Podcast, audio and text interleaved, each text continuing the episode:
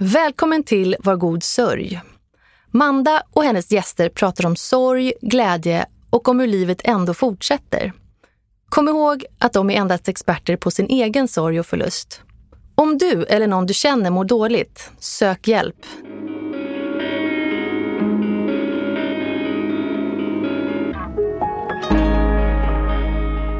Jag heter Manda Ersgård och är mamma, barnmorska, journalist och ja, tyvärr änka. Vintern 2019 knackade döden på min dörr. Brutalt och helt oväntat förlorade jag min man efter hans självmord. Jag upplever att möten med människor i sorg är så tabubelagt och skrämmande att det är lättare att inte prata alls. Så kan vi verkligen inte ha det. Vi måste våga öppna upp för det som skaver och inte alltid är så himla glatt. Jag ska träffa människor som drabbats och dela med sig av sin sorg och förlust i alla dess former. Men viktigast av allt, deras glädje, skratt och igenkänning. Faktum är att sorg faktiskt drabbar alla förr eller senare på ett eller annat vis.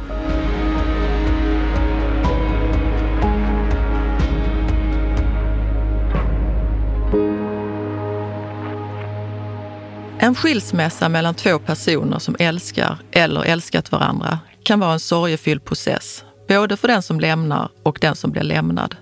En förlust som inte sällan öppnar upp för känslor som stress, skuld, förtvivlan och missundsamhet. I en familj som genomgår en separation lämnas ingen oberörd och alla sörjer olika. Författaren, journalisten och fembarnsmamman Ann Söderlund har skilt sig för andra gången nu ska hon berätta sin historia om sorgen att lämna ett familjeliv som hon trodde på, framtidsplaner som aldrig blev av och de känslomässiga samtalen med barnen. En långdragen process som stundtal kantas av skam, smärta och svåra beslut. För att sedan, till slut, packa väskorna, stänga dörren och lämna det som var tryggt och luktar hemma. Välkommen Ann. Tack, vad fint. Precis så är det. Är det det? Ja, fast eh, lite mer eh, svärta och lite mindre garnnystan. Mm. Mm. Jag pratade med en vän om det där med den där lyckliga skilsmässan. Och jag vet inte, lyckligt eh, kanske fel ord att använda i separationer tycker jag överhuvudtaget. Vare sig man har valt dem eller inte. Men jag tror att det är en stor liksom, solförmörkelse eller liksom skam kring det här. Så att jag tror många, ja, kanske liksom lite så här gammeldags, så att skäms lite och därför på något sätt eh, när de pratar om det, pratar om det som att det har gått lättare än vad det har gjort, liksom, eller vad det gör. För att dels vill man inför barnen hålla upp liksom, ett tappert ansikte och det tycker jag är viktigt på ett sätt. Men sen så är, jag tycker balansgången, och den tror jag du har också känt. Hur mycket ska man visa sin sorg? Hur mycket ska man visa sin smärta? Hur mycket ska man visa hur faktiskt orkeslös och viljelös man kan vara. Och nu har jag ju barn i så många olika åldrar. De är liksom mellan 6 och 21. Och den här gången tycker jag att det har varit väldigt svårt att liksom hitta rätt tonalitet, känslotonalitet. Jag vill vara stark för de stora, de är på väg ut i livet. Jag vill vara stark för de små, men känner att jag har mer tid med dem. Så att jag kan liksom visa mig lite försvagad. Och eh, olika reaktioner från de fem olika barnen också. Någon är lite mer dömande, någon är lite mer kärleksfull, lite mer medberoende. Så det är också det att man vill stå där som en stadig vuxen, men det går inte alltid. Det gör verkligen inte det. Sorgen blir för liksom tärande och stark och även som komplikationer eller bråken. Det kan handla om eh, allt möjligt och ibland är det så svårt att veta vad som är vad. Vad är sorgen för familjen? Vad är sorgen för kärleken? Vad är sorgen för bråket och det som inte blev. Det är som en stor, eh, ett stort karnystan av liksom sorg, infekterad sorg på något sätt. Så att jag tycker att det är väldigt svårt. Jag trodde att det skulle vara lite lättare eftersom jag har gjort det en gång. Men eh, det är två helt olika situationer, två helt olika män. Så att, äh, jag hade underskattat min motståndare, skilsmässan. Mm. Jag tänkte det också när jag läste på lite, så tänkte jag andra gången. Det kan ju ändå inte vara, eftersom just som du säger att det är olika personer. Du är säkert en annan person nu mm. och då var det tre barn, nu är det fem barn. Är så mycket som spelar in. Men om man, för det första, du drog igång här så jag hann inte med. Nej. Hur mår du idag? Just idag, det är mycket highs and lows. Men just idag och senaste liksom, vad ska man säga, veckorna så känns det lite som att eh, jag tittar upp på himlen igen och, det, och den är blå. Och det är en metafor men det är faktiskt lite så som jag kände vid förra separationen också. Att jag var ute och gick och allting var så stressigt, skulle hit och dit. Och så plötsligt stannade jag till och bara så här. Det finns en himmel där också. Och idag, just idag är den blå. Så det känns som att jag eh, på något sätt har hittat ut på andra sidan. Och det är trösterikt att jag eh, skiljer mig på ett annat sätt den här gången. Alltså personligen. Att jag själv har tagit mer ansvar för separationen. Att jag har bestämt mig för att narrativet så som jag ser det, det får ingen ta ifrån mig. Även om hen är arg, besviken, liksom vill säga att det inte alls var så som jag tyckte. Så har jag liksom eh, du vet, hållit mig fast i min livboj som kallas livet. Och det har varit eh, en större sorg tycker jag, men också väldigt fint att säga nej, det här är min känsla för det här. Jag vet att du kanske inte är där jag är nu. Men eh, det har också varit mycket som har varit bra. Och jag har kunnat tacka för det och be om förlåtelse för vissa grejer, även om jag inte fått tillbaka. Jag har försökt vara storsint, om man ska säga så. Men eh, det går inte heller alltid. Man får försöka förlåta sig själv lite när man trampar i liksom skilsmässoklaveret. För att eh, shit, det är mycket känslor. Och jag tänker på det här med sorg. Att jag har aldrig hört någon som har ifrågasatt så här, jaha, men var det verkligen äkta sorg då? Passade du verkligen ihop med den där sorgen? Eller var det inte bara att det passade in i ditt liv just då? Kanske var det hormonellt och, ja men du vet, kanske var det bara att du ville ha barn, nu när det gäller, när det tar slut med kärlek. Men just med sorg, när man känner en tvättäkta sorg, då handlar det oftast om att någon har dött det är då man inte ifrågasätter. Men för mig så är sorgen att min familj dör lite grann och personen jag älskade som jag trodde jag skulle ha ett liv med inte längre finns där. Eh, det är också en form av död. Så att, eh, jag tycker vi ser lite för snävt på det här med sorg. tycker jag är jättebra att du säger, för det, så är det. Mm. Absolut. Man förlorar en annan person. Mm. Du kan inte ringa upp den där personen oftast, tror jag att det är så. Och det är ju Likadant när någon dör. Ah. Jag kan inte ringa min man. Till Nej. Exempel. Jag tänker också det här med, om vi pratar om din första skilsmässa lite snabbt, behöver inte mm. gå in i den, för den har ju du det vill jag också veta om den är färdig bearbetad eller inte. Den är så färdig. Okay. Den är begraven. Bra. Eller jag menar, skönt. Ja. Men då, i det här tv-programmet som ni hade tillsammans, du och din före detta man, då visar ju ni upp för svenska folket, nu flyttar vi isär. Precis.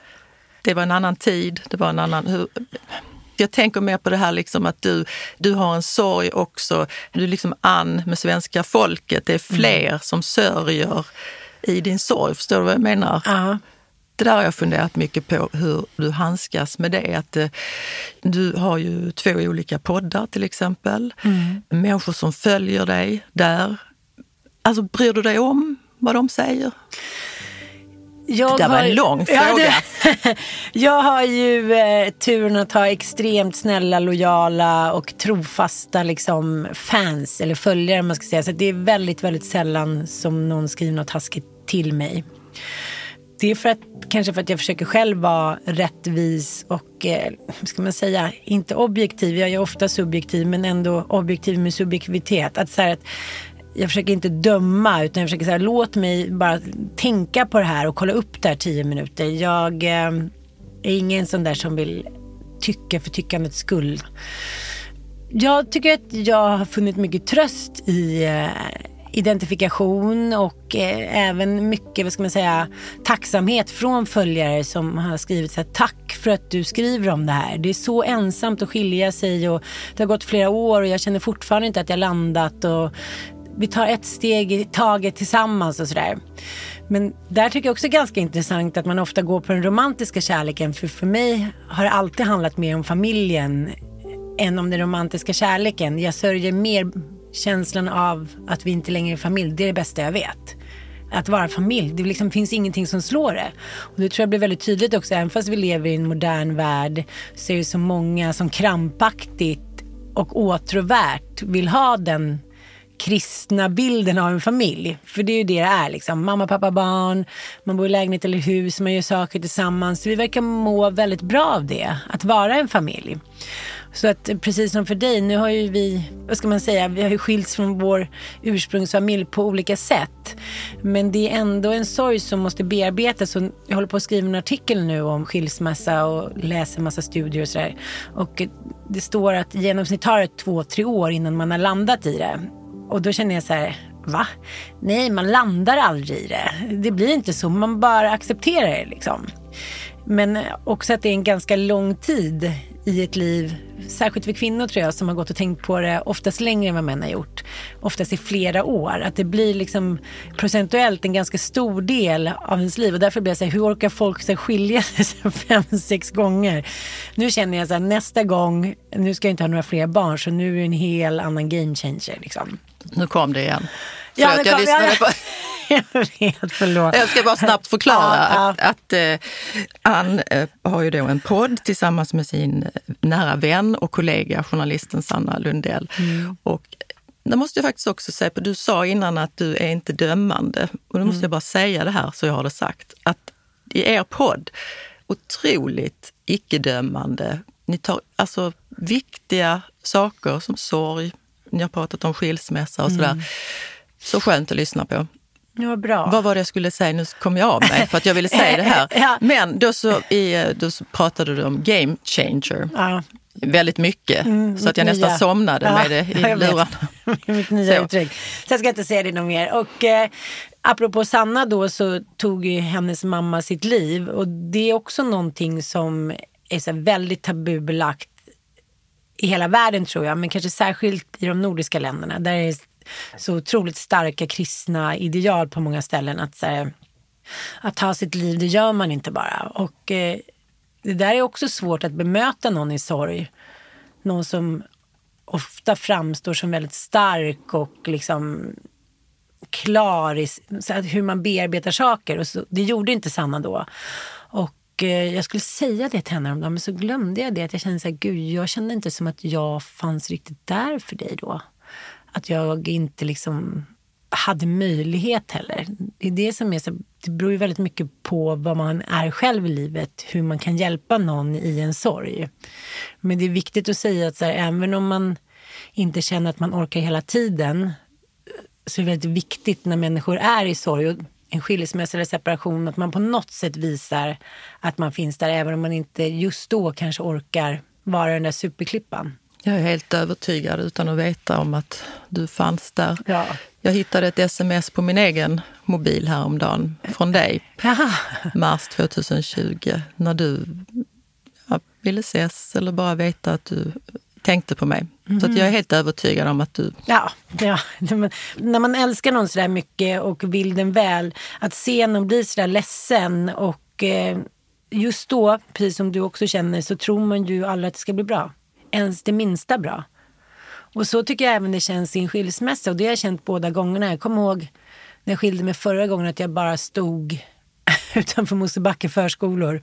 Hade lämnat barnen och bara hojtade till Gud. Så här, Gud, varför har du övergivit mig? Vad ska jag göra? Att jag kände att vad jag än gjorde så blev det liksom inte lättare. Den här gången har jag varit mycket mer målinriktad okej, okay, du går upp, du gör det där, tar en liten lista, lite Martina Haagsk. att man, så här, man tar det stund för stund. Sen är det såklart olika om man har blivit lämnad för någon annan. Det kan jag inte ens ta till mig. Det skulle jag ha alldeles för stort ego för att klara av. Men det är så olika situationer. Jag tänker också kvinnor, vi som är över 40. Vad är vad? Vad är liksom hormonellt? Vad är det att barnen ska flyga ut? Det är väldigt stor skillnad tycker jag att skilja sig vid 40 och 50 jag var väldigt, eh, vad ska man säga, positivt inställd till min förra separation. Efter ett tag såklart. I början var det ju hemskt. Men sen kände jag så här, gud nu får jag en till chans att göra om och göra rätt. Det kändes väldigt liksom stärkande. Just för att vi båda också fann nya ganska snabbt, både jag och mitt ex. Men eh, den här gången känns det tyngre rent livstidsmässigt. Att nu har det gått tio år till och nu ska jag börja om igen. Och nu måste det bli någonting annat. Nu måste det bli förändring på många plan. Om jag ska träffa en ny partner så måste allt bli bättre. Sexet, samtalet, närvaron, intimiteten, det intellektuella. Allting måste liksom vara bra för att jag ska tycka att det är värt det. Att våga riska det en gång till. Och Sanna sa till mig häromdagen och Anita, det är så otroligt med dig. Du bara så här, kastar in trots att du liksom går på törnar och nitar. Och det kommer säkert att göra den här gången. Jag tänkte så här, det kommer jag inte göra den här gången. Jag kommer inte våga det. Det har liksom varit lite för tungt. Vad hände den här gången? Jag tror att det som hände var att jag igen styrdes lite av ja, men dels min anknytning som har varit ambivalent och rädslan för att bli övergiven. Dels saknaden efter att vara familj och barnen. Att jag vill liksom ha det där igen. Jag var ju 41 när jag skilde mig. Så att jag tror bara att det var ganska lätt att få. Och lite sådär som man pratar om sista ägget typ. Så här, nu är det sista chansen och jag blev väldigt djurisk i det. Jag kände så här, eh, min flock är liksom inte klar på något sätt. så att jag, eh, ja vi blev ju gravida jag och Mattias väldigt snabbt liksom. Och han kom ju från ett ungkarlsliv, hade liksom ingen aning om vad han gav sig in på.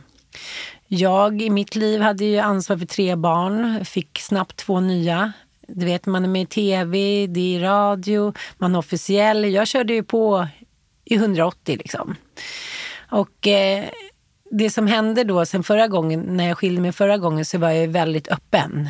Jag tror till och med att jag uttryckte mig som så här, jag får vara en mamma-Jesus. Jag får liksom, jag får ta en för teamet liksom bara hänga upp mig på det där korset så ska jag liksom att jag såg, jag såg det väldigt så här, som en stor uppgift att jag skulle säga hur det var att leva i en relation med psykisk ohälsa och beroende.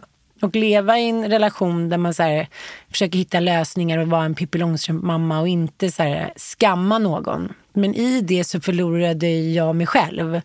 Och eh, liksom planen på vad jag själv ville. Hur menar du med att du förlorade dig själv? Nej, jag var så öppen med eh, allting. Jag ville berätta allting redan innan jag själv visste vad jag ville berätta.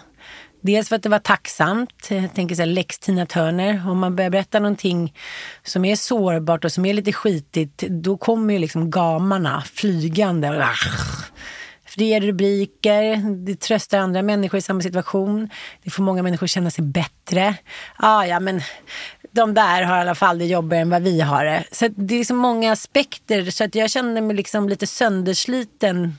Dels av media och dels av mig själv. Så bilden av vilka vi var, den här glada hippiefamiljen, den var ju liksom väldigt osann. Den var ju sann också, men inte de sista åren. Men nu pratar vi om, om förra... Precis. Ja. ja. så den här gången så hände ju det att vi eh, dels visade sig ha helt olika livsdrömmar dels eh, har ganska olika intressen. Dels så kände jag att relationen inte fördjupades. Den var liksom den där sommarkärleken som...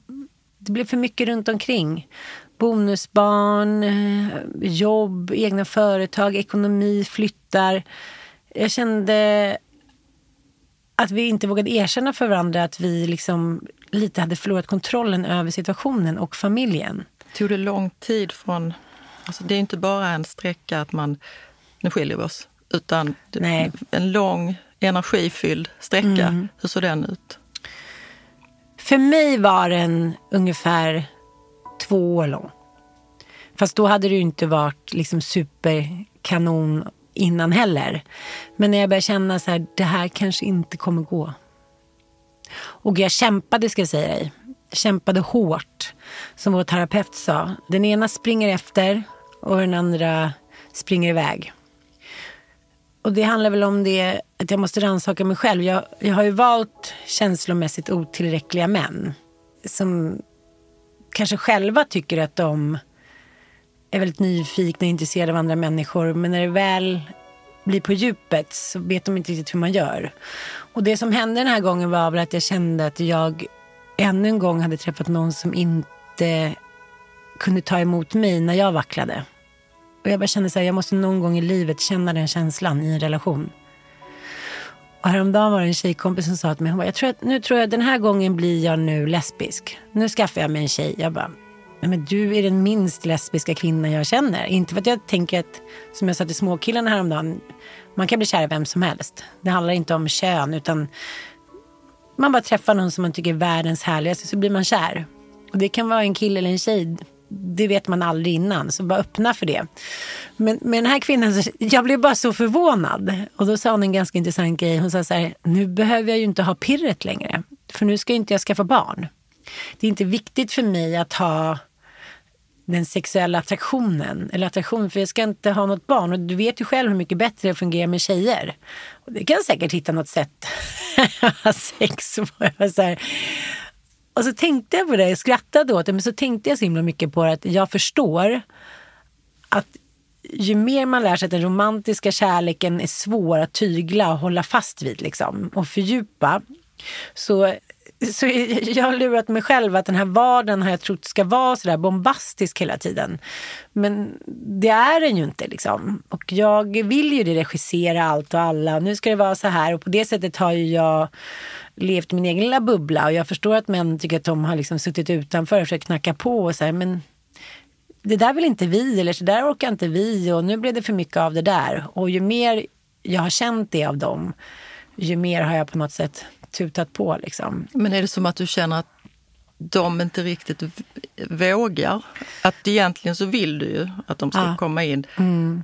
Men att de inte har kraften och de bara, nej men vi låter henne vara. Ja, ja, lite. Och sen blir de arga på mig för att jag då inte eh, har släppt in dem i bubblan. Men de har inte riktigt lyckats ta sig in.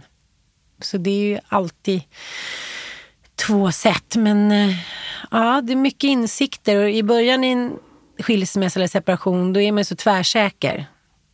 Jag vet precis varför det blev så här. Och jag vet vad min roll var och vad hans eller hens roll var. Men sen så går det några månader eller ett halvår och sen börjar man vackla i det där. Och det är då som sorgen kommer tycker jag. Att man är så himla mycket två om det, att det har gått åt helvete. Känner du ett misslyckande över det? Nej, jag gör inte det. Jag känner inte ett misslyckande, men jag känner en tungsinthet som jag inte gjorde sist. Sen kan jag dagen efter vara mitt vanliga energifyllda, glada skutt jag eh, hade ett möte igår och så satt alla där. Så var det någon som sa, ah, jag kände i morse att jag vill inte gå upp. Den här dagen vill jag inte skulle vara. Men nu har jag suttit här med dig på Teams i en halvtimme och nu tycker jag den här dagen är toppen. så jag, det är också det som har varit ett problem i relationen. Att jag tror inte mina män har förstått att jag har så pass mycket ork och energi att jag kan älska väldigt många människor samtidigt. Jag kan fixa och styra och jag kan göra allt det där som de kanske tycker är jobbigt, tråkigt eller svårt. Men då vill jag också någon gång att de ska ta emot mig. Tror du att de är rädda för den tungsinta Ann som trots finns där någonstans? Ja, det tror jag. För att, eh, jag kan inte ta fram den sidan hos mig själv så mycket eftersom jag har haft så mycket ansvar för så många. Och tänkt att jag har ansvar för många fler än vad jag har. Och tänkt att jag ska kompensera då för det som jag inte tycker har varit bra hos den andra föräldern eller hos, på skolan. Eller, alltså jag vill hela tiden eh, lägga bomull över situationen. Och nu när jag gör stegen igen. Stegen är då tolvstegsmetoden som även används, ja, nyttjas då av anhöriga.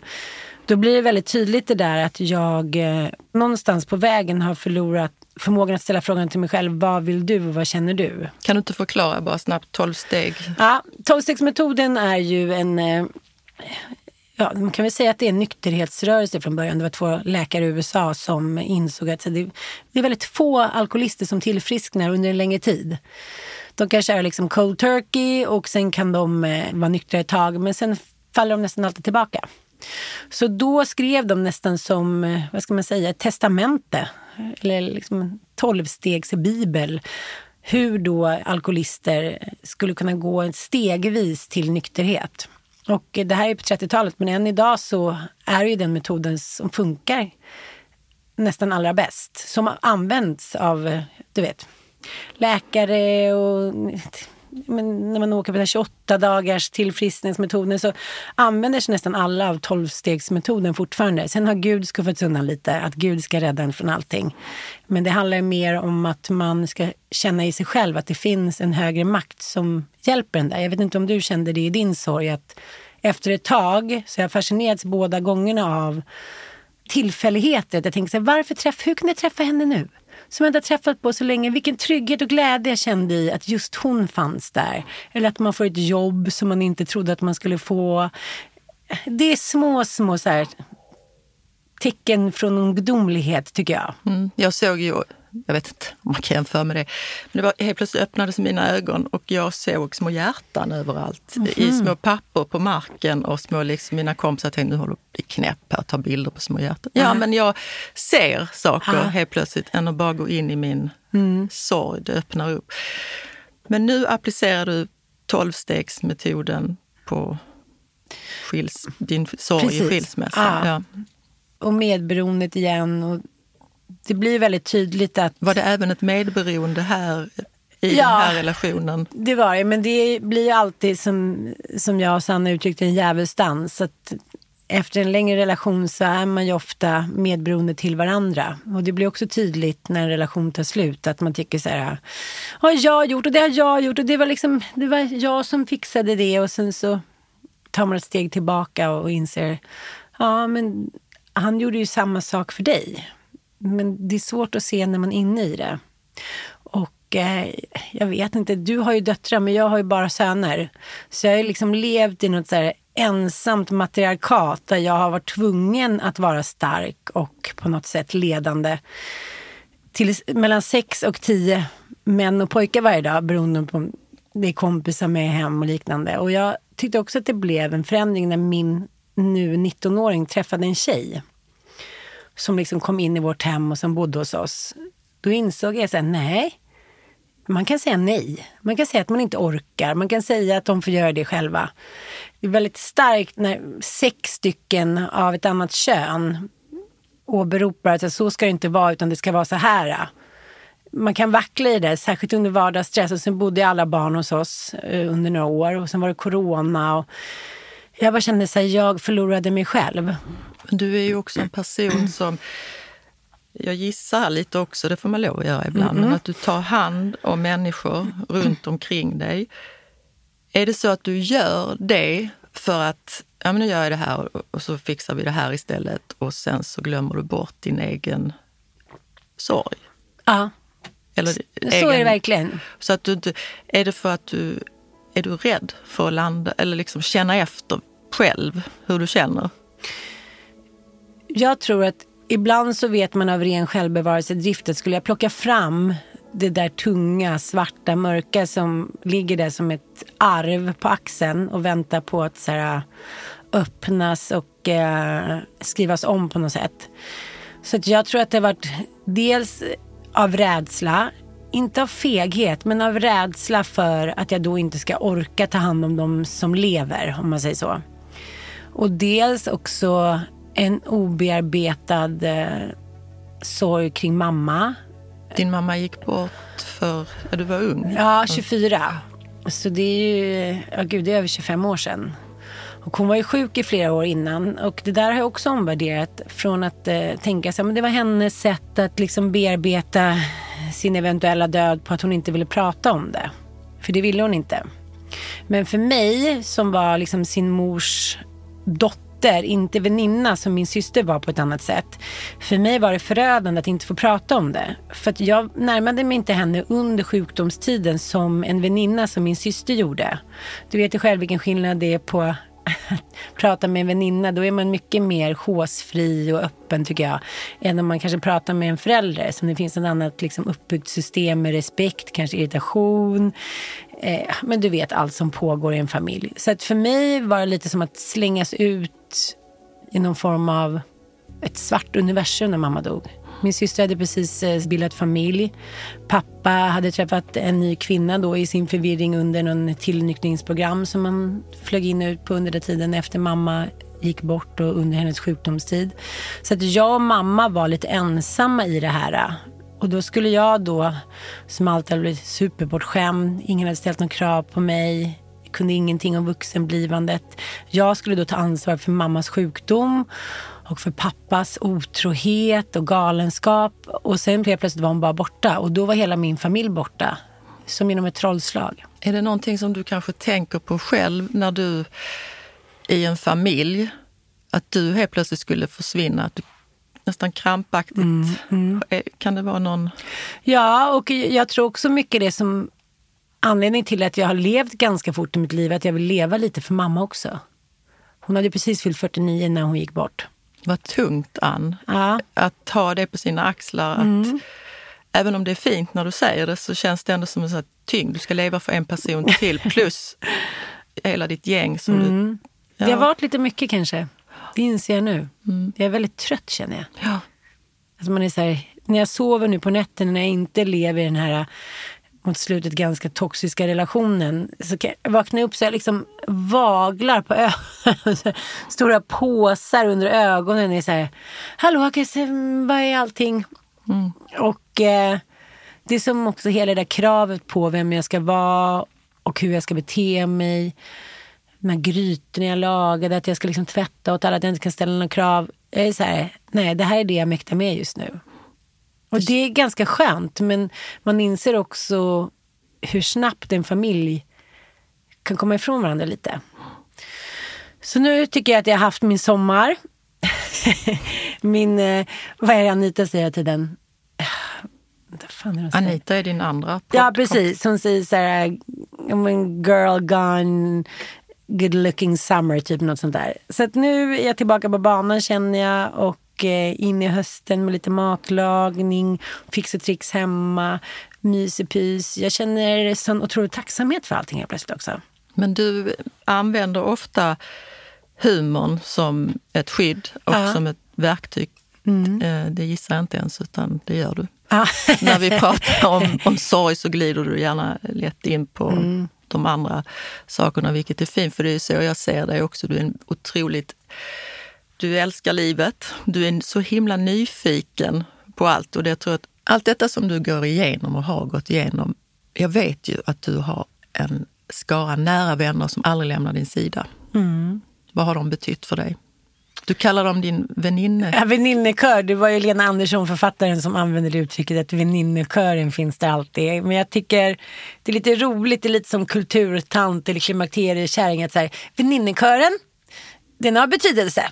Den är av, jag tror att jag säger det på det där sättet för att det är någonting heligt och det är någonting tantigt och evigt ungt över det samtidigt. Att få ha sitt tjejgäng, dels mitt gamla tjejgäng som vi har umgåtts i över eh, 25 år, och haft tjejmiddagar. Tänkte så ah nej men det där behövs väl inte, så här, äh, nu har vi så mycket, vi får ta upp det någon annan gång. Och sen har liksom några varit så här, nej nu ska vi ha kvar det här tjejgänget. Det är av största vikt. Och så går det några år och så börjar man krisa. För mitt i livet så tror man ju inte det. När man är så här, har en liten bebis och man är liksom larger than life. Och så händer det där och så kan man bara luta sig tillbaka mot den här väninnekören som vet allt om en. Som eh, kan linda in en liksom i eh, bomull och kärlek men också säga sanningar. Och dels har jag dem. Sen har jag en massa nya vänner sen bara några år tillbaka som har varit otroligt viktiga i den här separationen. Många som går igenom samma. Sen har jag liksom Sanna och Anita och han, Alltså jag har ett stort gäng smarta, kloka, roliga, härliga kvinnor. Och det spelar liksom ingen roll vilka de är. Utan det är vilka vi har varit för varandra. Och det är så, vad ska jag säga, prestigelöst och klasslöst att ha vänner. Jag har aldrig känt så här, och henne ska jag vara väninna med för att det är hiten och diten. Det är bara att man, man känner att så här, äkta vänskap, då finns den andra alltid där och den kan säga så här, okej okay, jag fattar nu vill du liksom in i någon ny famn, nu vill du liksom flykta iväg. Så men den här gången kanske vi inte ska göra så, Ann. Och du kan få vara dig själv, det är ingen som dömer. Ja. Och det är kanske det som jag känner att jag aldrig riktigt har fått vara ens i min ursprungsfamilj. För då skulle jag vara hjälten och räddaren och eh, framgångsrika Ann, roliga Anson. Och det är också en jobbig insikt att även i mina familjekonstellationer så har det fortsatt. Jag har tänkt att vi har varit en himla härlig ursprungsfamilj. Jag, och min mamma, min pappa, min syster. Men jag har haft otroligt många olika roller i den familjen. Vilket, man får alltid roller i sin familj, så det förstår jag och jag tycker det är okej. Men jag hade ganska tydliga roller som var ganska ansvarsfulla fast de då bäddades in i så här, ah men Anson Fransson, kan inte du bara komma och berätta en rolig historia eller kan du ta hand om pappa? Och det här har suttit i mig länge, även i sorgen. Att så här, nej men det där kan jag parera, ingen fara, det där klarar jag hit och dit. Fast jag kanske inte alls har klarat det. Och alla de här insikterna gör ju också att jag känner mig lugnare än på länge, men också väldigt mycket ledsnare. Och det är min familj, de här tjejerna. Liksom allihopa. Och för mig är de ju fortfarande 16 eller 20. Och det är lite som en förälskelse. Och jag tycker förälskelse och sorg är ganska snarlika. De är väldigt tydliga båda två. Det är som att vara lite en psykos. Liksom. Och där kan du få skratta även om du är i sorg. Ja. För de vet att det kan man faktiskt också. Du behöver inte gråta hela tiden. Nej. Det där känns skönt. Håll fast i dem och de mm. håller fast vid dig. Mm.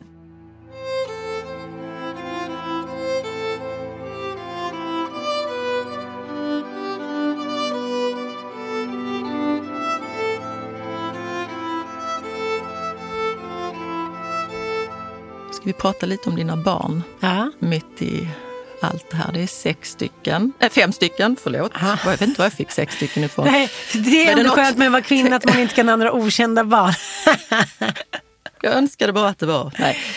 Fem barn är det du har, fem pojkar. Ja. Och som du sa innan, de är olika åldrar och eh, jag har ju själv barn i olika åldrar. Jag vet ju hur barnen sörjer. De sörjer oftast inte samtidigt och de sörjer olika. Mm. Och när du och din ni var sambo eller var ni gift? Ni var inte gift? Nej, jag har aldrig hunnit komma till altargången utan jag har varit förlovad men mm. inte gift. Det också är tråkigt. Ja, det, ja. det är också en sorg mm. Men... Ähm, Den kan jag ändra på. Jag skulle säga det att nu ändrar vi historien. Nej men att eh, när ni kom fram till, jag vet ju inte heller om, och det spelar ingen roll om ni kom fram till det här tillsammans och vem lämnar vem och sådär. Det är ju en separation och det är tufft. Hur berättar ni det här för barn? När var det liksom dags att berätta för barn? Och berätt, jag har 30 frågor känns det som. Ja. Berättas det i klunga eller berättas det en och en? Första gången jag separerade, det var nog det är nog det värsta tillfället i hela mitt liv tror jag. Jag kan nästan inte tänka på det.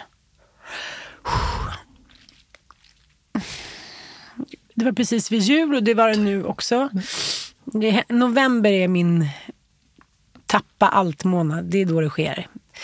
Och eh, det var närmast jul, vilket är otroligt viktigt för mig. Jag älskar julen. Och eh, i det här fallet så gick mycket mer liksom eh, drastiskt till på ett sätt. Sen hade jag ju lämnat mitt ex en gång och vi hade bott särbos. Funkade inte så bra, så då flyttade vi ihop igen. Också så här gummisnoddseffekten. Jag klarar liksom inte, jag måste göra det i, jag måste göra det i små olika liksom, eh, steg om man säger så. Inte så smart så här efterhand tänker jag. Och eh, vi skulle då säga det här. Det började lacka mot jul och eh, jag vet inte. Jag har också tänkt på det där med ursprungsfamiljen. Eftersom det är den första man har. Och med den finns det också så otroligt mycket drömmar om att det ska vara för alltid. Det kanske jag inte gick in med på samma sätt nu. Eller jag tänkte inte på det, jag tänkte bara så här, nu kör vi. Men i min första relation så tänkte jag verkligen så här, det här är för livet. Och jag ansträngde mig väldigt mycket själv på min planhalva för att det skulle funka, för att det skulle bli det. Men där var jag ganska ensam på min planhalva. det var många som försökte göra mål på mig. Och då eh, hade jag läst någonstans att man skulle då göra något fint av det. Så jag kommer ihåg att jag gjort pannkakor och köpt bär och gjort grädde och dukat och liksom tänt massa fina ljus. Och så skulle vi berätta det här då. Hur gamla var barnen då? Då var barnen, de skulle fylla sju, nio och elva. Men det var, nej, de var sex, åtta och tio då. då mot det andra året. Så att, eh, gick i första klass. Första, tredje och femte klass va? Ja. De var inte så stora? Nej, de var inte så stora. Och eh, jag tyckte att det var så hemskt att säga det. Usch. Det var som att gå in i något så här En känsla som jag varken förr eller senare har känt. Nu var det liksom över. Nu förlorade jag dem. Den här gången blev det lite mer i steg. Vi berättade första gången då att vi skulle flytta ifrån varandra och för att vi inte tyckte att vi hade varit så bra föräldrar som vi kunde eller hade bråkat och sådär. Så vi skulle bo ifrån varandra och se om det blev bättre. Och det var tanken. Men sen försköts ju det där och eh, sen blev det inte så. Så då har vi sagt det igen då att nu ska vi flytta ifrån varandra. Och eh, det har ingenting mer att göra och vi älskar mest hela världen. Men just nu känns det inte som att pappa och jag kan vara liksom något bra för varandra och sådär. Men det verkar inte riktigt ha sjunkit in tycker jag. Min sexåring sa häromdagen, men kommer du någonsin bli kär i någon annan än pappa tror du? Så här, i, nej det vet jag inte. För det är som, man kanske är på fotbollsmatch, man kanske är ute tillsammans, kanske kommer fram någon man som står och pratar lite och då ser man blicken så här. Vill ni ha någonting att dricka killar? Nej, vi dricker inte läsk. Att, så här, de är fortfarande väldigt eh, protective om man ska säga. Alltså de vill ju såklart att vi ska bli ihop igen. Men jag tänker att för mitt ex då, han är, tycker också att det är väldigt jobbigt med känslor. Så att han, jag vet inte riktigt vad han har sagt där på sin eh, sida stan, men jag tror att liksom... Vi har ju heller inte levt i någon så super eh, klassisk familjekonstellation. De har ju tre storebrorsor som har gått in som pappor. Så att jag tror liksom, de har ingen riktig koll. Vem är pappa? Det finns liksom tre småpappor. Plus småpappors flickvänner, småpappors kompisar. Så jag tror liksom den här gången har det inte blivit lika... Känslan av att man förlorar någonting väldigt snabbt är ju inte här, för de har ju kvar sina brorsor. Men hur känns det för dig? För det är ju en, en man som du har valt ja. till pappa till dina barn. Ja. Och känslan som du säger nu, så att det, förlusten blir inte så stor. Ja. Men, men det är svårt att förklara, men jag har ändå tre söner som är 17, 19 och 21 som är otroliga alla tre. Väldigt starka individer, väldigt mogna tycker jag på sitt sätt. De är väldigt eh, tydliga. De är bestämda mot barnen, de är väldigt pedagogiska, de är liksom djupa, de tar dem på allvar. Så det är klart om jag hade haft liksom fem små barn just nu så hade det varit mycket, mycket tyngre. Men dels, det finns inga blöjbarn. Jag tänkte på det igår när jag såg någon som gick med en, en vagn och en unge försökte hoppa ut. Jag var så här, PTSD-vagnminne. Jag så här, nu är det liksom klart. Jag vill inte ha några fler barn. Alltså, det är liksom en konstig, häftig känsla samtidigt. För hela mitt liv har gått ut så väldigt mycket på att släppa allting för en man eller vice versa. Mannen har släppt allting för mig. Det är också en röd tråd att alla har liksom flyttat in hos mig inom bara några veckor. Även fast de har haft bostadsrätter och liksom haft egna ordnade liv så är det som att här, har de varit där jag är och flyttat in i min domän. Vilket gör ju att där är ju jag ju drottning eftersom det är ju min domän. Så det tror jag också har varit någonting eh, som har påverkat dynamiken. Att liksom de har direkt hamnat lite i underläge. Så eh, den här gången tyckte jag just att det samtalet inte var lika jobbigt faktiskt. För jag har ju en backup. Och eh, barnvakter. De bara, kan vi ta några roliga barnvakter sådana som man betalar för? Tjejer eller killar som är 14. Typ. Jag var så här, nej, så kommer det inte bli. För det finns ju alltid mina killar. De är liksom, de är ju mina riddare på något sätt. Men när du tänkte när du skulle berätta för dem. Det är ju ändå så i en skilsmässa, hur det än är så kommer ju barnen alltid i kläm mm. på något vis. Mm. För att som vuxen vill man ju att deras bästa hela tiden. Mm. Var du rädd för det? Som jag sa, vi har inte levt så traditionellt. Det har lika gärna varit att Ossian följer med på en fjällsemester som att pappa Tias har gjort det. Mm. Det har liksom senaste åren varit mycket läggning av storebrorsor, hämta på skolan. De här positioneringarna har varit ganska flytande. Som jag sa, det har verkligen varit fyra pappor av olika anledningar. Så att, och sen är det också att farmor och farfar har funnits där hela tiden. Det som har svartat mig mest och det som tycker jag har varit den största sorgen det är att vi inte har kunnat göra det liksom eh, vuxet inför barnen. Och det var mycket det som eh, fick mig ut av steget också. Att jag tycker att lever man i en familjekonstellation och den är mer ansträngande för en eller flera personer, då kan man inte fortsätta den. Och eh, det är också sånt som kommer till en när man minns när jag hittade en gammal tidning på kontoret som inte ens var min. Som jag sa, jaha, ja, nu ska jag ju vara ensam ikväll så nu kan jag ju läsa. Ja, då ska jag läsa den här tidningen någon gammal bilaga från Svenska Dagbladet från i maj. Och då var det en intervju med Joakim Berner som är före detta en tung medieprofil. Han har varit chefredaktör för DN och Expressen och Göteborgs-Posten. Och så var det Johan Norlin som är en väldigt liksom, profilerad gitarrist. Man har alltid sett honom sitta där med sitt skägg. Och förra året så skrev de en bok som hette Alla samlade dagar eller något sånt där, där de skulle då ge livsråd till unga killar. Dels vill liksom inga unga killar ha livsråd, men det var ändå en väldigt fin bok. Och då eh, var det en intervju med dem. Eh, så ställer de lite olika frågor, bland annat då vad ångrar ni mest? Och då var bägge rörande överens om att de har stannat kvar i relationer där de inte älskat kvinnan tillräckligt. Det tyckte de var det största sveket, både gentemot sig själva och gentemot kvinnan. Att de liksom inte var ärliga. Att det var en sån befrielse när de första gången vågade säga så här, jag älskar inte dig längre. Och då ger den andra människan en chans att inte så här, kanske blir något mer, kanske kan vi gå vidare, utan så här, jag är så ledsen. Ingen gaslighting, ingen ghosting, ingen omskrivs, det är inte du, det är jag. Det är så här, jag älskar inte dig längre, jag måste gå vidare. Av respekt för dig. Och då hade jag dagen innan också läst någon gammal artikel med Erik Haag.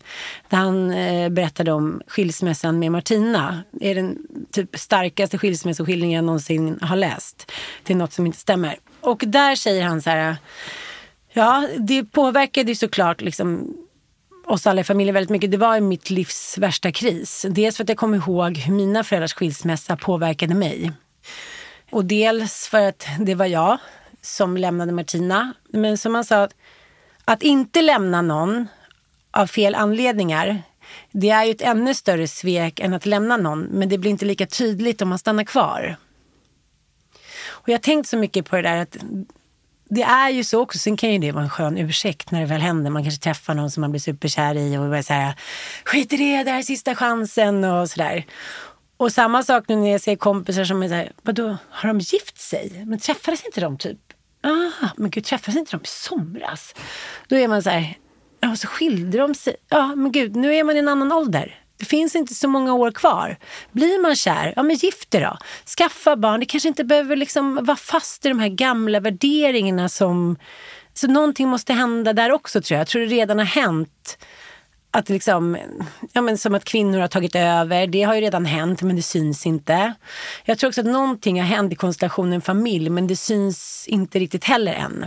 Och det kommer vara mer accepterat och det är också en tröst tycker jag. att så här, ja, nu blev det så här. Men därmed inte sagt att jag inte känner att jag har drömmen att någon gång träffa någon som jag kan leva i så här jämlik och jämställd och ömsesidig kärleksrelation där man kanske får lika mycket eller mer än vad man ger. För just nu, känner du att du är, är du mitt i sorgarbetet eller är du lite förbi eller var är du i men, kring din... Eller, ja, ja, Det finns ju olika faser som man pratar om så här, nu ska jag ha skrivit upp dem för jag kommer aldrig ihåg dem för jag tycker de är så jobbiga. För jag tyckte inte själv att jag följde det riktigt. De fyra krisfaserna? Ja, chockfas, reaktionsfas, bearbetningsfas och nyorienteringsfas. Om mm. vi nu ska vara lite så ordentliga. Mm. Mm. Eh, så frågade någon mig om jag, men jag tyckte allting bara gick ihop. Hur, hur är det för dig just i den här skilsmässan som du går igenom. Men i den där studien av Johan Kullberg så har ju han följt kvinnor som har förlorat ett barn och det är det han har följt den här studien på. Så för en kvinna som förlorar ett barn är det ju såklart chockartat på ett annat sätt. Och även som i ditt fall om någon dör utan liksom, ja hux flux om jag får använda uttrycket, kanske lite fel men då fattar man i alla fall. Den här gången i skilsmässan så kände jag väl att jag visste att jag skulle hamna i olika faser. Men att de skulle gå in i varandra beroende på årstid till exempel. Det är helt vidrigt att separera i november.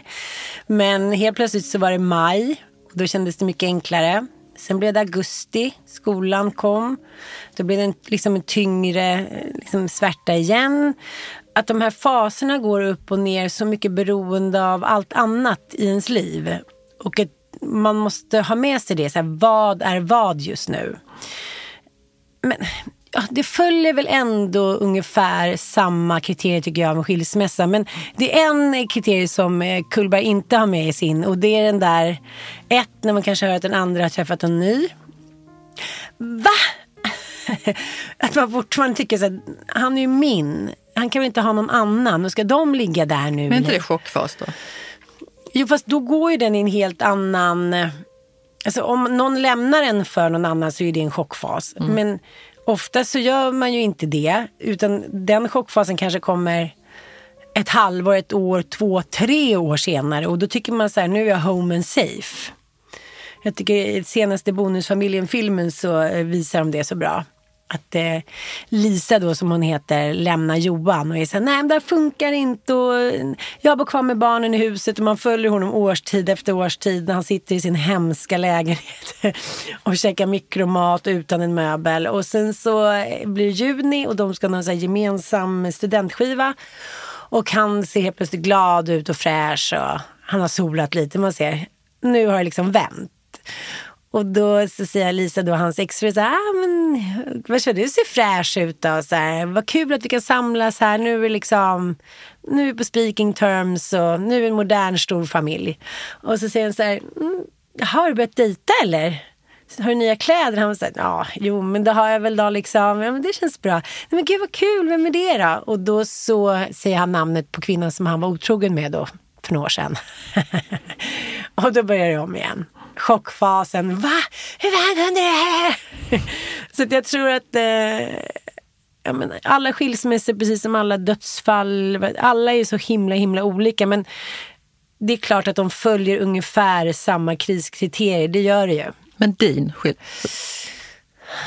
måste tänka. Min förra skilsmässa, den, då kände jag att nu är jag så klar. Jag kände att det finns inget hopp. Och nu får vi bara vara snälla mot varandra. Och jag tycker det gick bra. Det var ju någon gång när jag försökte så här, min medberoende klet. Jag skulle köpa någon julklapp, någon dyr jacka. Och då sa min kompis, men sluta nu. Varför ska du köpa en jacka för 5 000 till honom? Det är inget synd om honom. Ni tyckte båda att det här var det bästa. Vi växte verkligen bokstavligen ifrån våran starka passion och varandra. I det här fallet så känner jag aldrig riktigt, och det här blir väldigt privat och kanske liksom inte jättesnällt, men jag backade med att jag tror att mitt ex känner samma sak. Att vi växte aldrig riktigt ihop och blev det där teamet som vi båda önskade. Det var för mycket vardag och osäkerhet som kom i vägen. Så vi liksom växte aldrig riktigt ihop och därför växte vi aldrig riktigt isär. Så att de faserna har kanske inte varit lika chockartade, förstår du? Och sen är det ju så här, har man fem barn, det är en ganska stor skatt liksom det hade varit så på gång så länge så det blev liksom aldrig någon riktig chockfas. Vi släpper faserna. Ja, men, men det är en fantastisk bok, tycker jag. Ja, Nej, men jag, jag tänkte, du tog upp Kullberg nu, jag tänkte bara, mm. men bra, du tog upp hela grejen. Ja, ja. jag hade själv lite svårt, jag vet precis, vi bryr oss inte om faserna. Jag tänker på när du säger, du verkar, är dofter och årstider och sådär, är det någonting som triggar din sorg. Ja, det är det verkligen. Och kanske glädje. Ja, både och. Jag är en väldigt... Eh, eh, innan den här separationen en väldigt eh, vårig människa. Men den här våren så var jag bortrest under de här mest ömsinta, blåa, ljuvliga veckorna så var jag och spelade in tv i Thailand. Och jag sörjde det så mycket när jag kom hem, apropå sorg. Jag låg i mitt sovrum och så såg jag liksom eh, träden utanför som var så här knallgröna. Det blev aldrig mörkt, det var bara ljust hela tiden. Jag låg vaken en hel natt och bara tänkte så här, jag kommer aldrig mer åka bort i juni.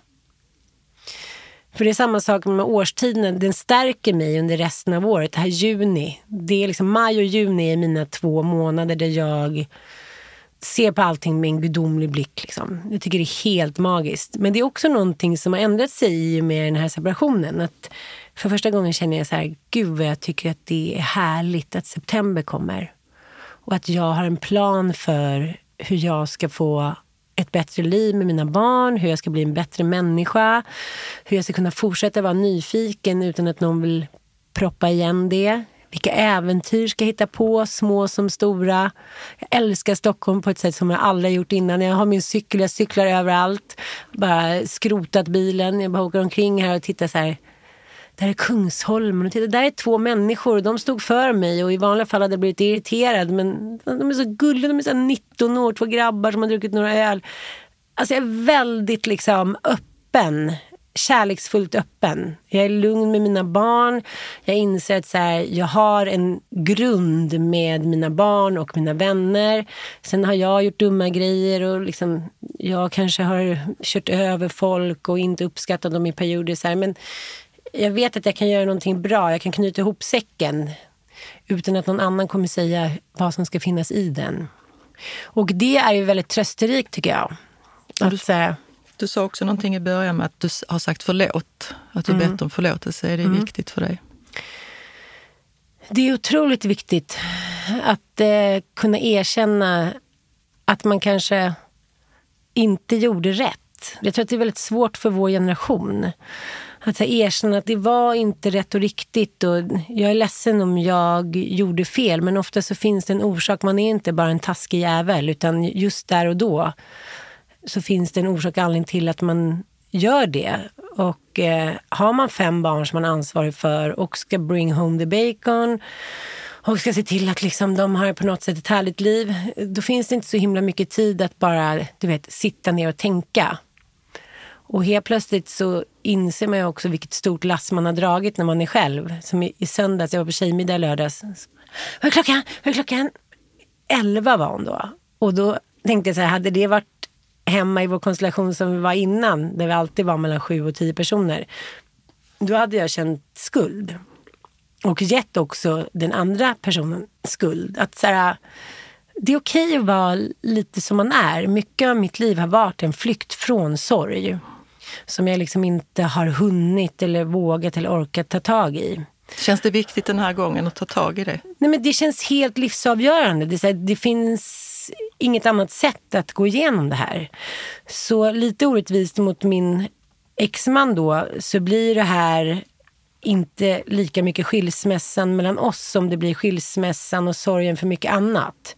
Det är klart att vår skilsmässa är fokus, men eftersom jag har sprungit så mycket från allt det andra också så är det här lite mer som en palett av sorg. Och den måste tas steg för steg. Och då blir det så det blir en helhetshelning som Medan han bearbetar ju sin sorg som gäller bara vår separation. Tänker jag, på ett annat sätt. Så som jag gjorde kanske första gången. Bearbetar ni den tillsammans på något vis eller är vi inte alls där? Nej, vi bearbetar den inte tillsammans. Jag vet inte alls hur han eh, bearbetar den här sorgen. Vi har inte den kontakten just nu. Och eh, det är väl också en insikt. Jag kommer ihåg min kompis Hanna Videll som också är medieprofil. Hon sa till mig en gång, så men vad är det värsta som kan hända då? Om något år eller två, då är det någon studentskiva, då är ni på speaking terms, då har alla gått vidare. Och det det här är så himla sjukt. Men när hon sa det så tänkte jag så men det är också en sorg.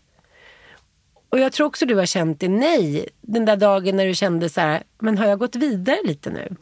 Att det är också en skuldkänsla. Nej, nu ska vi leva i den här sorgen och skammen och misslyckandet. Alltså inte för dig då, men sorgen att det inte blev som det blev. Och vi ska åtrå det som var. Vi ska aldrig känna att vi vill ha någonting annat. För att man tycker att man är skyldig någon det. Så det var också en sorg att tänka att ja, vi ska gå vidare från det här att vi tyckte att det här var en sån himla sorg. Vilken mess. Det är sorg och sorg, sorg. Ja, men förstår du vad jag menar? Jag det är så komplicerat och jag tycker sorg är så intressant. Jag läste om Einstein häromdagen. Jag är väldigt fascinerad av honom. Dels för att han var ett arsle mot sina fruar, men dels för att jag... Ja, bara fascinerande typ, du vet. Onödiga grejer på nätterna. Och då skilde han sig från sin fru som var liksom också supersmart kemist. Och sen så gifte han sig med sin kusin. Det var ju liksom inget som någon tyckte var något konstigt på den tiden. Han var inte superschysst mot henne. Han friade till hennes dotter bland annat. Men hon sa nej och då, ja, då blev det kusinen. Och sen var han otrogen mot henne hela tiden. Och, ja, allmänt rätt jobbig liksom. Och sen blev hon sjuk i cancer. Och... Eh, jag dog så småningom. Och då beskriver då fruns dotter så att hon, hon blev så förvånad över Alberts beteende. För dels under sjukdomsperioden så var han så otroligt omhändertagande och gullig och försökte göra allt, så hitta alternativa ja, medicin och bla bla. Han, liksom, han kunde inte klara av att hon skulle försvinna. Han älskade henne så mycket helt plötsligt. Hon var liksom den enda människan i världen. Och när hon dog så var han uppriktigt otroligt sorgsen. Han mådde så dåligt, han sörjde över det värsta han hade varit med om och bla bla bla. Men i livet så visar han en inte så mycket uppskattning. Det kanske är bara en sann narcissist, jag vet inte. Men jag tror att sorg, hur den drabbar oss, den kan också drabba oss med stor förvåning. Eller chock. Och Titti Schultz sa det till mig också, att hon och hennes mamma hade ju ingen bra kontakt. De var aldrig riktigt nära, de var rätt irriterade på varandra hela tiden de träffades. De hade ingenting gemensamt. Hon tänkte så här, det är klart att jag kommer sörja, men det kommer inte vara jättetufft. För det behöver det inte vara. Man kan ju sörja en vän eller en hund mer än vad sörja en förälder eller en familjemedlem. Det där tycker inte jag ligger någon värdering i alls. Men sen när hennes mamma väl gick bort så blev hon så chockad över den sorgen hon kände. Det är också intressant. Man ja. vet aldrig hur sorg ska kännas. Nej, det finns ju inget rätt och fel och jag tycker inte heller eh, människor som träffar mig ibland tycker att nej men oj, det här var ju ingenting mot din. Alla har vi vår sorg. Det är ju därför mm. det är så mm. viktigt att du till exempel är här idag och berättar om din sorg, att vi, får, att vi pratar om det. Mm. Du är ju bra på att prata om det fast du glider över till andra ibland mm. och inte pratar om din. Det säger min terapeut också. Så, Nej, nu gällde det dig. Vad ville mm. du? Du behöver inte prata om någon annan eller någon undersökning. Så jag blivit förbjuden att läsa under två veckor. Ja, det har tydligen inte hjälpt. Nej. Men eh, jag tänker att eh, också hela den här då när du och din man nu skilde på er. Hela den här perioden, eh, om det har varit bråk eller, eller vad det nu har varit, smärtfyllt verkar det ha varit i alla fall. Mm, otroligt. Är det någonting som du tänker tillbaka på med, vad ska man säga, med ledsamhet och sorg? Varför gjorde vi så här? Kanske inför barnen och inför oss själva, att det tog så mycket tid och energi. Mm. Men just vad gäller det så är jag nog jag vet inte, jag vill helst kalla den förvåningsfasen. Men det är väl en omskrivelse av chockfasen. Men om man tänker förr i tiden så hade man alltid ritualer kring allting. De få som skilde sig jag har tänkt så mycket, på, nu, nu pratar jag om något annat men det är bara för att jag vill komma fram till det, sen mm. ska jag berätta allt. Jag har tänkt mycket på det där, vad det är som gör att kvinnor ägnar så mycket tid åt relationer och kärlek fast det oftast inte verkar funka. Istället för att så här, vi kanske bara ägnar lite mindre tid åt det så kanske det funkar. Kanske bara lever på vår halva ett tag och gör sånt som får oss att må bra. Vilket jag tycker är världens bästa råd. När vi istället för att fokusera som jag har gjort hela mitt liv. Men okej, bara han mår bra. Men om jag gör så så att han mår bra. Men om vi flyttar dit så att han mår bra. Jag har liksom kört den klassiska medberoende personligheten. Att jag har släppt allt för mannen. För att det är det som min barndom, min jungianska arv. Att så här, det är synd om pappa. Fast det var det ju aldrig. Det är bara föreställningar jag hade. Så då visste man, så här, man föddes, man blev döpt, eh, man började småskolan, man skulle förlova sig, gifta sig. Man kunde hela tiden se en plan framåt för att de var följda av samhällsritualer. Och jag tänker att även då när man skilde sig så blev det någon form av uppbackning. Att så här, farmor, farfar, mormor och morfar gick in och tog barnen. Alltså det fanns hela tiden en ritual och en uppbackning för väldigt många i samhället. Vilket gjorde att man inte började tänka så himla mycket i alla fall på själva relationen. För man visste att det fanns en moralisk tanke och liksom ett moraliskt ansvar i att gifta sig med någon till death tears apart. Jag har tänkt på det som så löjligt innan, men nu har jag helt omvärderat det. Att säga, du sa det och det är ditt ansvar. Du kan inte lova någonting, men det var det du gick in med. Så då måste du hela vägen, även om vi skiljer oss, ta ett moraliskt ansvar för att det ska bli så bra som möjligt för barnen. Och i bägge mina fall i min separation så tycker jag inte att det har blivit så. Jag vill inte skylla på någon, men den här gången försökte jag verkligen, verkligen. Och så har jag ändå inte lyckats med det. Och det är min stora sorg. Att barnen har fått vara med om det här. Och det tycker jag är ett moraliskt oansvar av föräldrarna. Att säga, det måste man kunna klara som en vuxen människa. Även den ritualen, att kunna avsluta någonting.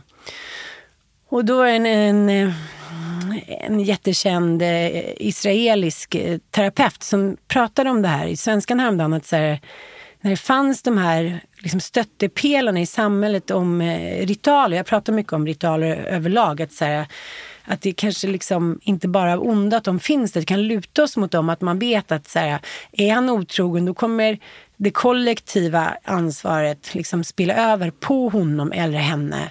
Så nu får du skärpa till dig. Nu får du ta ditt ansvar.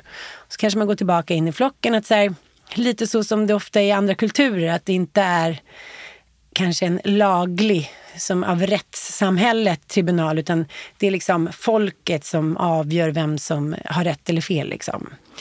Så det tycker jag är dels den stora skammen och dels den stora sorgen. Och att jag inte lyckades trots att jag verkligen har gjort allt för att ta en moralisk och vuxen ansvarsroll för den här separationen. Så har vi inte tillsammans kunnat göra det. Tror du att du kan förlåta dig själv? Jag, jag kan förlåta mig själv för att jag har försökt hela tiden. Så att... Eh... Är det en dialog som du har med dina barn också eftersom du är så nära dem? Ni är liksom ett... Ja, team. Men jag tycker också att det där är så otroligt svårt. För det som hände nu var ju att vi flyttade isär. Från att ha varit då sju till tio personer hela tiden så flyttade en av mina söner hem till sin pappa på grund av platsbrist. En flyttade till Gotland. En var kvar hemma med sin tjej och sen så barnen då liksom enligt vårt schema. Så det var ju inte bara skilsmässan från den här mannen utan helt plötsligt så var min familj inte i den konstellationen som den alltid har varit. Och det tycker jag är min stora sorg, att man så snabbt förändrar den konstellationen man är i utan att man kan påverka det. Eller man kan ju påverka men det gick inte av olika skäl, praktiska skäl. Och då kände jag också så här, prata med Källarmamman som också är en gemensam väninna, mitt ex eh, syster. Och så sa du får bara släppa egot där. Han har ju varit med dig i alla år, då kan han få vara sin pappa ett halvår. Ja men, ska, vi, ja, men vadå, det kanske är jättebra för dem. De är jättebra, de spelar ju schack och är båda lika nördiga. Okej, okay, jag måste tänka på det där. Att det handlar så mycket om för mig att jag tror att jag ska skydda alla, att jag vet bäst, att de ska vara med mig för det är bäst. Det har varit liksom en väldigt stor överlevnadsinstinkt tror jag och ett sorgarbete från min ursprungsfamilj. Att vad som än händer ska jag i alla fall du tror inte det har någonting att göra med att du är rädd för att bli ensam? Jo, det har bara med det att göra. Det har bara med det att göra. Ja, ja, men dels så tycker jag att det är så väldigt kul med familj. Alltså jag tycker att det är det roligaste som finns när vi är alla i vår familj. När vi så här firar jul eller åker skidor eller utomlands. Hur kul är det inte att man har så fem barn med kompisar och, och en man då när det har varit bra. Det har ju varit bra liksom under många år. Men sen så är plötsligt så ska man navigera i någonting som är så otroligt annorlunda. Från att ha varit så otroligt många, nästan en liten by. till att man är såhär, jaha, här ligger jag i min lilla trea och eh, tittar på någon tv-serie. Och det enda rådet jag kan ge människor som hamnar i sorg eller liksom i separation och mår piss, det är så här, försöka göra det bästa av det. Tänka så här, jaha, jag har aldrig lyckats se på serier innan för, för det har jag inte haft tid med, men alla andra verkar hunnit se på serier i familjen. Okej, okay, det kanske har varit en orättvisa där. Då kan väl du kolla på en serie nu då? Eh, ja, men jag vet inte. Det hjälper ju inte att gräva ner sig. Men när man är mitt i det så får man bara...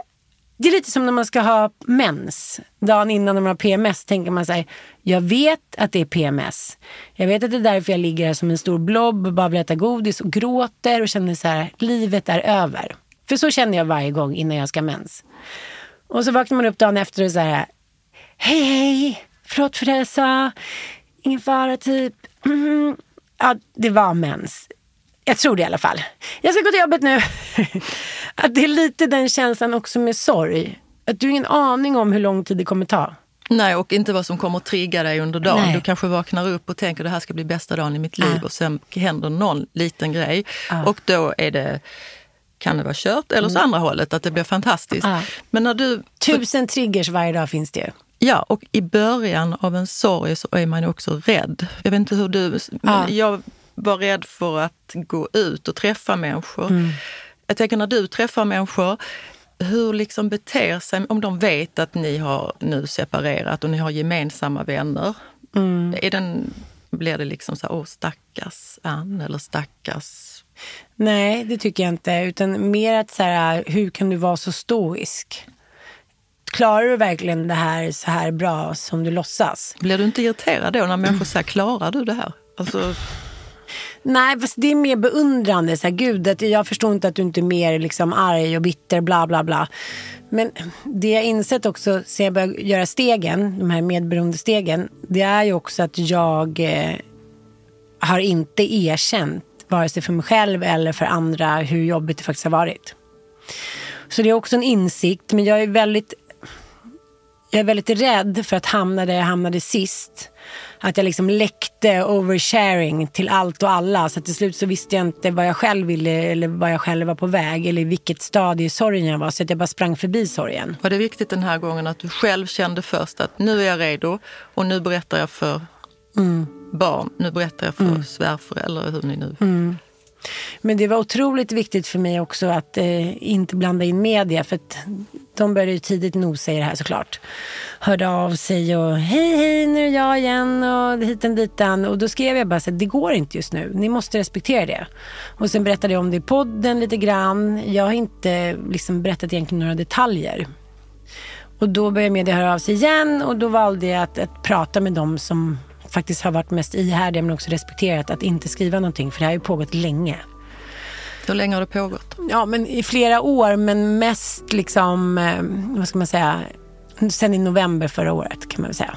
Det är lång tid. Oktober, november. Ja, det är lång tid och vi har ju bott tillsammans under i stort sett hela tiden. Inte att rekommendera. Um... Men hur har det varit? Alltså, för då har ju ni ändå bestämt er. Det måste ju tära otroligt att bo sådär ihop hela tiden. Ja, eh, otroligt tärande. Och jag tror att det var det som gjorde att min förra separation helt plötsligt kändes som en fjärt i rymden. Att det var så här, vi bestämde oss, Nanook flyttade och sen körde vi tre dagar var tills vi hade hittat en lägenhet. Vilket var några månader senare. Och det var ju också jobbigt, men det var också en flykt från verkligheten. För jag bodde hos två av mina bästa kompisar de dagarna. Och då var det oftast när man kom hem dit så var det så här, hej, jag lagar lite mat och nu öppnar vi lite bubbel. Eller ska du följa med ut? Eller man satt kvar och jobbade. Det var ett ganska så ungdomligt och flärdfullt och roligt sätt att beta det på. Så det här är totala motsatsen? Ja, det här är totala motsatsen. Och någonstans så hoppas jag att jag någon dag kommer känna mig tacksam för det eftersom jag har väldigt svårt att lämna och bli lämnad. Just det med att jag är rädd att bli övergiven och ensam. Att det finns så starkt i mig. Och nu har jag verkligen erkänt det för mig själv. Att det är en djup rotad trigger i mig som liksom pågår hela tiden. Ta reda på varför det är så, vad jag är rädd för, vad jag tror ska hända. Varför det är så svårt för mig att be om hjälp. Eller att säga att jag inte klarar av saker jag tyckte att jag är sån, där, men då har jag bett om hjälp och då har jag sagt som det, men jag har inte det. Jag har en väldigt liksom stark integritet att erkänna att jag inte klarar av saker. Det är liksom det är ett otroligt misslyckande för mig. Att här, erkänna att jag inte klarar av situationen. Och den här gången har det liksom varit så. Jag har inte mäktat med den här situationen.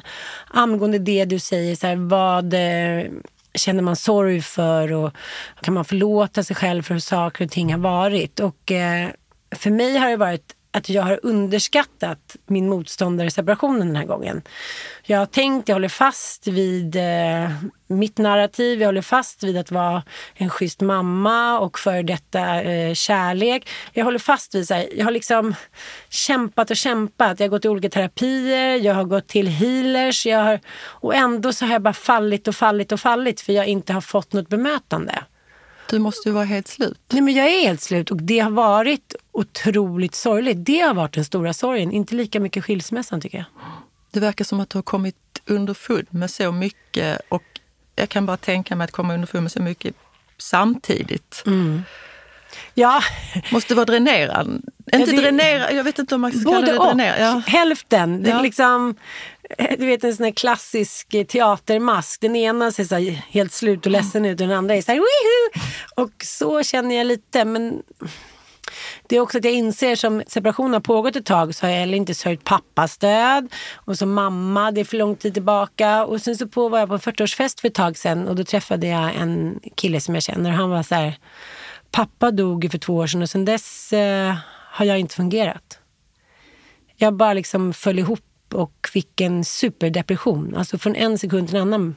Nej, men på ett sätt som var helt fysiskt. Alltså, hela hans system slogs ut av sorg. Och jag har ju eh, jätteproblem med att gå till mammas grav. Jag tycker att det känns helt eh, liksom, dränerande. Att jag tänker fysiskt att hon ligger där instängd. Jättekonstig tanke och den är helt fel. Men den här gången när pappa gick bort så valde vi att strö askan istället på kyrkogården. Jag kände Ehm, jag har fått liksom lite onda ögat av min syster och som inte tycker att jag är där då och fixar med graven och sätter ljus och blommor. Och de få gånger jag har varit där så har jag känt på samma sätt som jag kände med henne när hon var som allra sjukast i sista fasen. När hon låg på hospice. Att så här, här sitter vi. Du väger 29 kilo. Dina tänder är ruttna. Ditt hår har fallit av. Du ser ut som en liksom det ser ut som att du har suttit i liksom ett fångläger.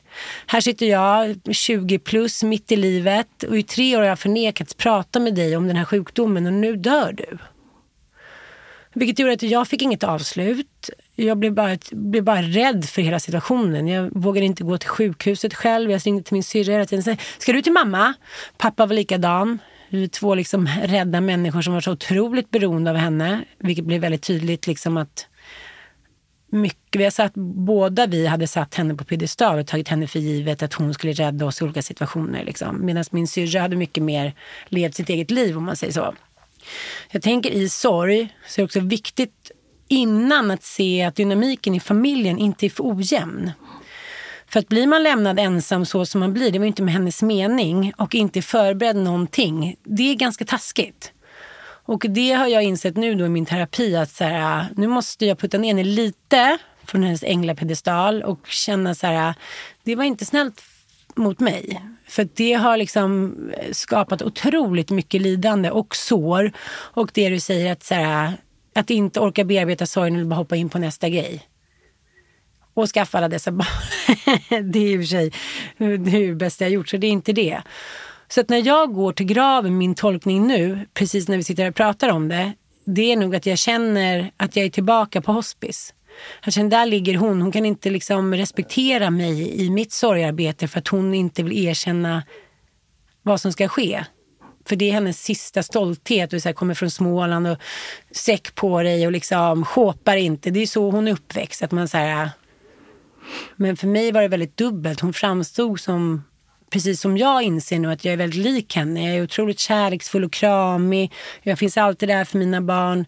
Men så sa min son häromdagen, men varje gång man ska säga någonting till dig, vare sig det är något litet, typ så här, att du inte har köpt eh, liksom diskmedel eller vad det nu handlar om, då blir du bara så arg mamma. Jag var så här, nej det blir jag inte. Det blir jag inte. Men är det, är det närvaro som eh, jag försöker få ihop de här, för att du är ju också, du satte din mamma på piedestal Mm. och nu är du ju också själv lite på det här, missförstå mig inte nu, men på piedestalen Mm. och du, du är livrädd för att ramla ner för att de kanske inte skulle, be, jag vet inte, jag försöker få Nej, men det, det som händer nu är ju att på grund av den här eh, skilsmässan så har ju mina barn också eh, puttat ner mig. Jag har puttat ner mig själv lite från piedestalen och eh, ja, men visat en kanske mänskligare sida. Som min Ossian sa, så här, men du måste förstå mamma att du har alltid lagat så god mat, du har alltid fixat för oss hit och dit. Det är svårt för oss nu, vi är så bortskämda. Och då eh, tänker jag så här, nu har jag gjort mitt jobb. För att liksom, jag inte har gjort mitt jobb helt, men nu kan jag vila lite. Att några månader av mitt liv inte var top on the cake levererande. Och jag kommer hitta tillbaka till någonting nytt och som är minst lika bra. Men just nu så är jag inte den personen. Nej, du får landa. Ja, och det hade gjort mig livrädd i förra separationen. Men den här gången gör inte det. Och det som min kompis sa också, som vi återkommer till det här med graven, att han sa, ja, nu är det ett och ett halvt år sedan och jag har heller fortfarande inte varit vid pappas grav. Att, det är här, att gå dit och också erkänna att spelet är förlorat. Att det magiska tänkandet är över. Mamma kommer inte komma tillbaka, pappa kommer inte komma tillbaka. Min syster, min man, hiten och diten. Jag tror att det handlar om att man på något sätt vill lura sig själv en liten stund till. Och sitter man där vid graven så blir det så himla tydligt också. Alla de här jobbiga minnena, gravstenen. Det blir en påminnelse om det som man inte har bearbetat på något sätt. När jag sitter här och lyssnar på dig, förlåt att jag avbryter dig, så ser jag ju liksom Ann, vuxen kvinna, en lit, det blir liksom en liten flicka mm. på något sätt i hela den här historien. Du bär mycket på dina axlar, du bär ja. mycket med dig. Just nu har du någon, en lägenhet mm. eller, ja, som tillfälligt. Nej. Nej, den är den som ja. du bor i. Okay. Ja, det, ja. Men jag tänker att den sen ska bli en större lägenhet. Hur, tänker du som jag, att man har en trea och bygger om den till en femma? Eller äh, ja, nej, jag tänker att den ska bli större. Men så träffade jag min sons bonusmamma häromdagen i affären. Helt. Hon hej hej, det är jag som är X. Då, och så började vi prata lite. Hon bara, nej men jag och mina två döttrar vi bor ju på 40 kvadrat och jag har byggt om hela den. Så jag bor på liksom eh, i köket och på hyllor. De har varit lite kryp in. Hon bara, överskattat det där med utrymme. Och så mm. tänker jag på alla mina flyttar som också har varit en otrolig traumaflykt. Från barndomen, från relationer som har varit liksom eh, väldigt destruktiva. Eller en relation framför allt. Inte med någon av eh, barnens pappor. Att allting handlar mycket om flykt. Och det var någon känd psykolog som sa, ja, och så ska man bara flytta, flytta, flytta, flytta. Jag bara, jaha. och så tänker jag alla de här ställena jag haft stora fina lägenheter, sekelskiftes, gården på Gotland, kyrkan. Att jag tror att jag inte varit påverkad av att skapa en fin yta för att liksom dölja kaos inom mig på något sätt. Nu bor jag i den där lägenheten och vi är som vanligt rätt många och det är liksom någon utbädd säng där och leksaker där och det är fem polare hemma och jag har ingen diskmaskin än. Och och ändå så älskar jag när jag ligger där i min säng på kvällen och känner så här, ingen energi får tycka till om mig nu. Jag kan ligga och läsa den här boken, jag kan ligga här med mina barn. Och eh, då för första gången i mitt liv så känner jag att jag kanske har orken att sörja det som har varit. Och att det är viktigt att även sörja ett hus. Jätteviktigt. Och alla de här det flyttarna du pratar om, när vi stänger av den här idag så ska vi prata mer om det. Men jag, jag tänkte det här precis som du säger nu, den här sängen att man, du kanske ligger där i den här sängen och tänker mm. helt själv. Mm. Vad skönt jag har det. Jag är helt ensam. Jag tänker ju så själv och så får jag då ett samvete för att jag tänker att skönt mm. att ligga här helt själv. Ah. Men där tillåter du dig att där få liksom bara smälta ner och bara vara ledsen. Mm. Och inte ringa någon, inte titta på någon artikel eller mm. googla fram varför känner jag så här. Tillåter du dig att gråta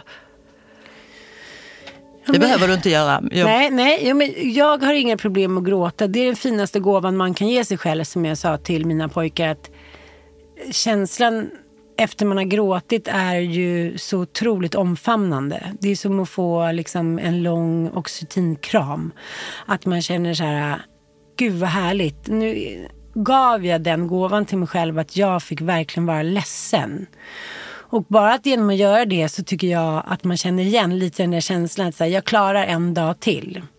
Så att jag är verkligen inte främmande för att gråta och det har jag gjort från och till. Massor.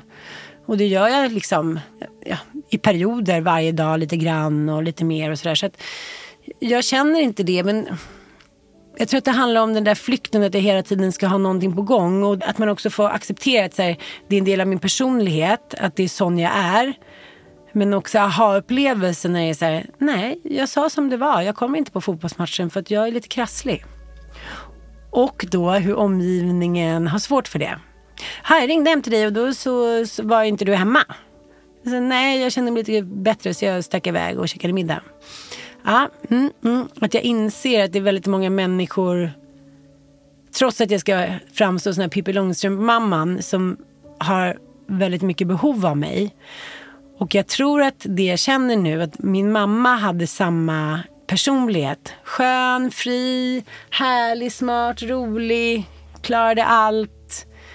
Eh, koka soppa på en spik, trolla fram mysiga miljöer. Jag är väldigt mycket av henne. Men att jag känner så här, jag måste våga låta mina barn flyga lite själva. Jag kan inte hålla på och gå in och peta i deras sorg.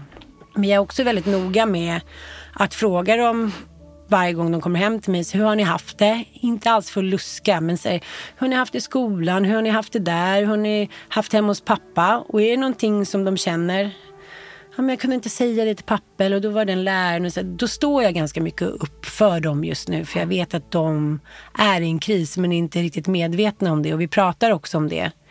Att ni är olika. Frasse är så, han är lite mer resilient. Han, alltså, jag använder inte det ordet men han tar tag i det själv. Han liksom korrigerar sin sorg genom att prata om den. Hur gammal är han? Han är sex. Väldigt mogen. Han sa han så här till mig. Varför är rika människor aldrig riktigt glada? Det är som att de aldrig typ känner riktigt, riktigt bubbelskratt. Jag var så här, nej, så är det nog. Och kanske är det så att vi ska lära oss av Frasse. Ja. att, vi, att vi är lite mer i nuet och tänker mm. att saker och ting är lite härligare än vad vi... Jag tänkte avsluta med bara fråga dig om du har någonting som du går och tänker på. Det här skulle jag vilja säga till människor, du som har skilsmässorna du är mm. mitt i, men du har också någon bakom. Mm. Vad skulle du ge, för, ska man säga råd, inte tips, råd? Ja, Ditt men, bästa råd? Ja, men det är just det där att även om det känns väldigt tungt när det sker, försök att göra en liten plan. En liten som är långsiktig. Vem vill jag vara i den här separationen? Det kommer inte liksom funka hela vägen, men så att man inte hemfaller åt att ska du säga du är dum i huvudet? För det bara lämnar liksom en bitter eftersmak och även enligt tolvstegsmodellen att det är så här Okej, vad är problemet då? Så här, nu funkade det inte, då får du ge upp det här nu. Och sen så om det menar att det ska bli någonting igen eller att ni ändrar er, då är det också okej. Det behöver inte vara att allting är så här ristat i sten. Och min kompis Sasha brukar alltid säga, ja men då umgicks jag med honom och sen så kanske jag inte tyckte han var något rolig på ett tag. Men nu har jag ändrat mig, nu tycker jag att han är underbar, nu tycker jag att den är si och så man får väl ändra sig som människa. Och jag tycker det är så fint. Det säger till folk att hittar man tillbaka till varandra, det är underbart. Gör man inte det, känner man att det här kommer aldrig bli någonting. Men försök att vara schysst så mycket du orkar. Även fast den andra kanske inte klarar det just då. Och det handlar väldigt mycket om att vi är olika steg i vår skilsmässa och kvinnor är oftast en bit före. Och sen tycker jag också så här, Sätt gränser, för ibland går vi över gränsen när vi skiljer oss och separerar. Och eh, det är inte okej. Okay. Men det är säkert svårt. Men tror du att du eh, skiljer dig bättre än dina män? Ja, det tror jag. Bra då. Så. ja, nej, och sen så tänker det var någon som skrev till mig, jag tror att det var något turkiskt ordspråk, så här, göd inte sorgen. Och så någon som sa så här, sörj, ja men nu får du bara se det som det är, sörj och gå vidare jag förstår. Jag förstår innebörden av båda. Och de funkar jättebra vissa dagar, som du säger. Men det är liksom en felfri dag. Och sen så dagen efter så är det bara någon liten grej. Man kanske får en p-bot eller man får ett sms av något barn som tycker så här. då köpte du inte smör? Och då faller allting. Och det är också okej. Okay, men man kanske ska vara lite medveten om det. Att så här, du är inte världens starkaste person under separation och det kan ta lång tid. Och det här med tålamod är ju den moderna människan urkass på. Men jag tänker så här, tänk att du ska möta den personen igen som du var under skilsmässan. Både den personen som du skiljer ifrån fysiskt, men även dig själv. Det är bra. Mm, och det har jag försökt tänka på den här gången. Jag vill möta den här personen om två år. Jag vill säga så här, tja! Ja, vi gjorde det bra ändå. Det var, kom du ihåg den där måndagen? Ja, det var inte så himla bra, men vi gjorde det bra. High five, I love you man. Lite så. Bra Ann. Mm. Tack så mycket för att du kom hit. Tack för att jag fick komma.